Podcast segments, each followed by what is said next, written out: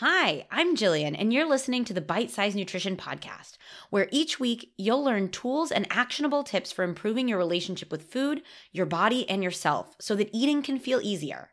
If at any point you'd like to learn more about my coaching programs, download free resources to support your progress, or just see photos of my adorable dog, you can go to www.bitesize.es to learn more. Thank you so much for listening, and let's hop in to this week's episode. I have something to admit to you. And we're going to just hope that my old roommate does not listen to my podcast, okay? Because when I lived with her, I was in some of the darkest moments in my relationship with food. This was when I was tracking macros, I was weighing myself constantly, I was very, very meticulous about what I ate. And on the flip side, this roommate was a person who has very, very few hangups about food. She eats when she's hungry, she stops when she's full, she enjoys dessert, but can kind of take it or leave it depending on the day. And okay, sure, she could have used a bit more nutrition education. I think one time, I love this, she told me, she goes, Oh, I ate a banana today, but that has a lot of fat in it, right? And I think if you're someone that doesn't have a lot of nutrition education, you're like, I have no idea. Um, no, a banana has essentially no fat in it. It is carbohydrates. So, you know, definitely didn't have a ton of nutrition education and we would have some really fun conversations sometimes. But from a relationship with food perspective, she had a pretty good relationship with food. And if you looked at the things that she would buy, she would buy a mix of proteins, veggies, different carb sources. And she also pretty much always had some sort of like cookie, cereal, sweets, ice cream, something like that on hand. And she did very clearly practice unconditional permission to eat. And so some days, yeah, she would have an Oreo or two, and some days she literally wouldn't even consider it. On the other hand, I completely refused to buy these things. I remember being in the grocery store and I would like see a box of cookies that I wanted and I would think to my head like I can't buy that because I know that I won't be able to eat just a couple.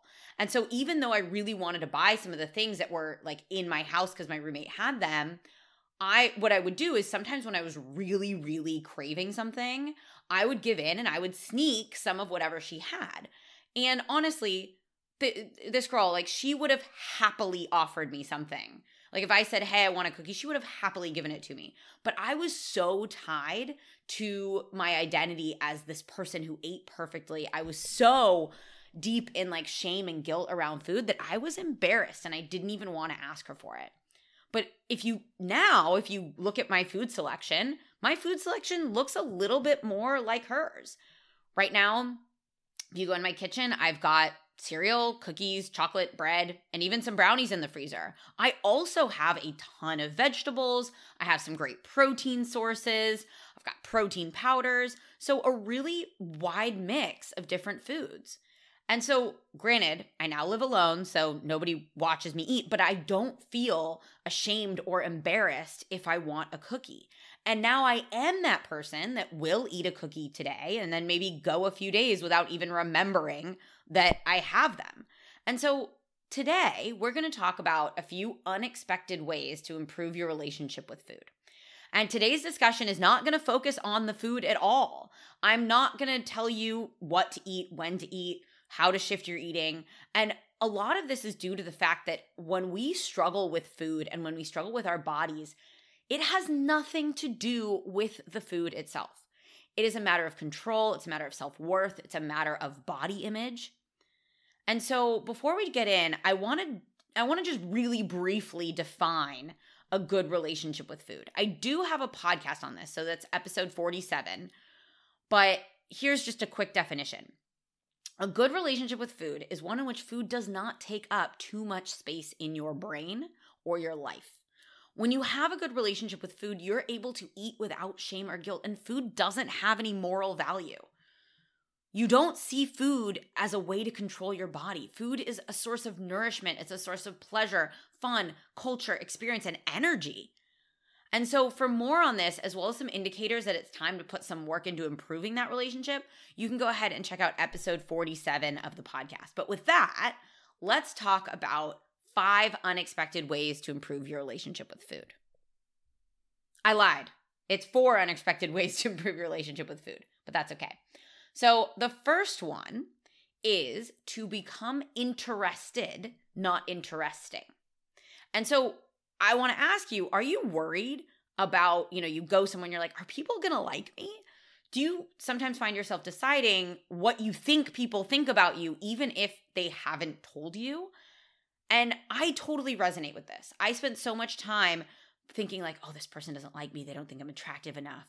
And I would I would worry so much about if someone liked me that I didn't even stop to ask myself like, do I like them? And I had this belief of, oh, people are boring, people suck. And a lot of it came from the fact that I just wasn't interested in people. And so for years, I thought I had this terrible social anxiety. I had this big story in my head people don't like me. I'm not like, I'm not sociable. And it wasn't until a few years back that I actually found out that I gave off a vibe that I didn't like other people. And this whole story in my head about that people didn't like me, a lot of it came from this fear of not being attractive enough, which came from a lot of my issues with food. Because most of us start dieting or start restricting our food or start struggling with food because we're trying to become more attractive. And really, what happens is we start becoming so much more boring because we're so focused on the food. And we think that we need to be super attractive and that if we wear the perfect clothes, the perfect outfit, the perfect makeup, people are going to like us more. No, not true. And so I used to go to parties and be so worried about if they thought I was pretty or not that I wasn't actually able to connect with them.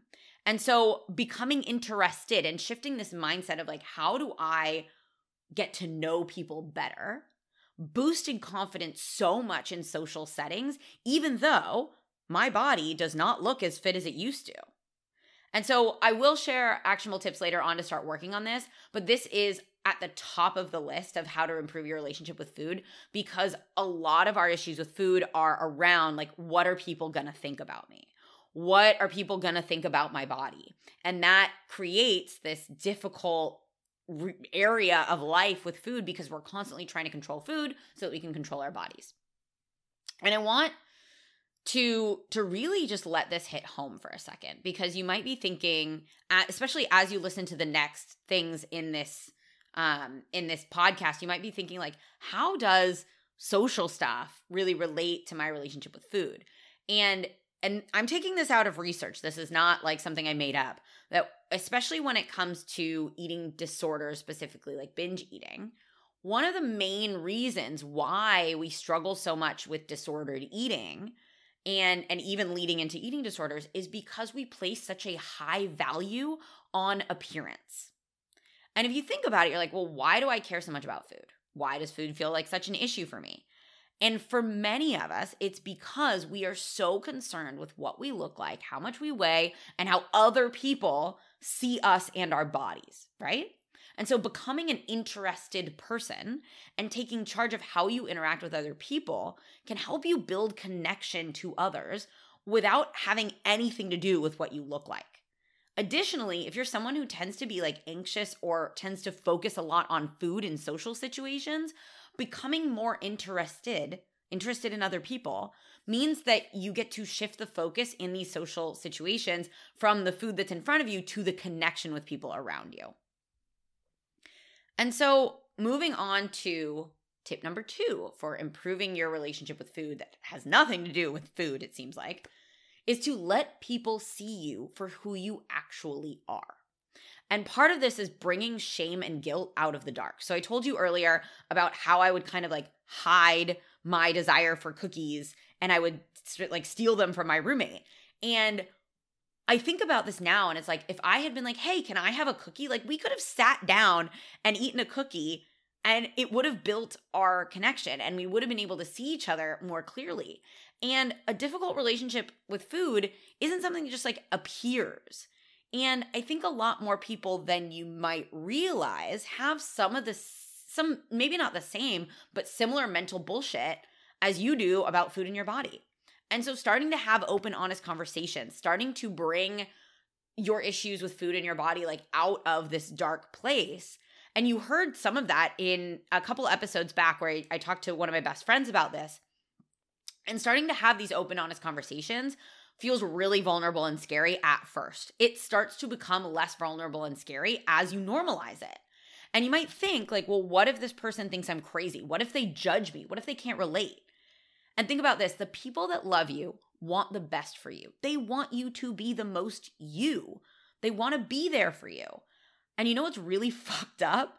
Is that sometimes we think that like I am at my best when I'm my most disciplined, I'm my skinniest, I'm like the most on track with my diet. And that's absolutely not true. Think about who do you feel the most you around? Probably the people that show you who they are. And when you feel the most you, I bet you think about food less. I bet you're less worried about what you look like because you are in the experience of being yourself.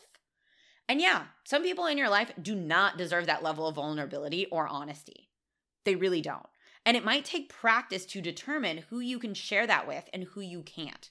And some people might let you down. And I want to let you know that that is just part of the risk of life.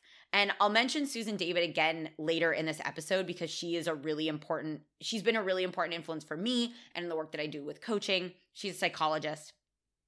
And one of the things that she says is that the price of admission for a meaningful life is discomfort. And so it might feel uncomfortable to like really show people who you are and have difficult conversations and open up, but it will also give a depth to your relationships that can help you stop feeling like you need to constantly control your food. So, next thing. Next uh next way to improve your relationship with food. Do activities that are out of your comfort zone. And you don't need to go like way out of your comfort zone. Like you don't need to go skydiving if that feels crazy. You can go like very slightly out of your comfort zone. But think about how much time you spend thinking about food or your body and how much space those thoughts take up in your day. And what if you simply like gave your brain other things to think about? And I'll give you an example. So I took aerial hoop classes in the spring, and the first class was so scary. I didn't know anyone, everybody else already had experience. I felt totally lost and totally vulnerable. But the second class was a little less scary, and the third class I was really excited for. And thinking about that gave me other things to occupy my time that weren't related to food in my body. And in that class, there were people that had all different body shapes, all different body sizes. Literally, no one cared about your body. So I want you to think about maybe some things that you're not doing because you're using that space to worry about food, or maybe you're concerned about your body, maybe things are a little bit like uh, I feel like I want to wait until my body looks a certain way to do that thing. And doing the thing, doing the new activity or doing the new experience is going to build the confidence that you think that you'll have when your body looks different. Doing new things and showing yourself that you can do new things builds confidence. And so much of us so much of us struggling with confidence is because we are not doing the things. So build confidence by doing stuff. The next and last tip that I have for you to improve your relationship with food is to practice some kind of emotional expression. And I just spoke to one of my members of my group coaching program, um, which is the name is The Confident Eater. If you've never heard me talk about it before, I just talked to her about this yesterday, and she's working through the module in The Confident Eater on mindful eating. And what we uncovered in our call is that a lot of the struggle that she has with eating comes from trying to distract herself from emotion instead of feeling the emotion. And so, in the module on mindful eating, there's a, a, bit on becoming more aware of your emotions and an exercise to start noticing and naming them. And you might be here thinking, like, yeah, I don't really, I don't know if I know how to feel my feelings. I got you. I totally get that. That was me. And you might feel ashamed when you do feel feelings because you're either you either don't know what to do with them, you feel like they're not okay. And learning to identify and allow yourself to feel emotions without judging yourself on those emotions is a key step in improving your relationship with food and your relationship with yourself. But here's the problem is that we live in a world that celebrates positivity and pretends that negativity just like doesn't exist. And I personally had to learn how to do this, how to express myself through therapy. And specifically, there was one activity that kind of like unlocked things for me. And again, like, talk to your therapist about this. I am not your therapist. But for me, what really helped is I was encouraged to write a letter to my younger self. And for me, that unlocked unlocked a world of journaling and actually just self-expression through writing. And there is a decent body of research that supports some type of creative writing or expressive writing, um, journaling in some form. And you might feel resistant to it. I definitely felt resistant to it.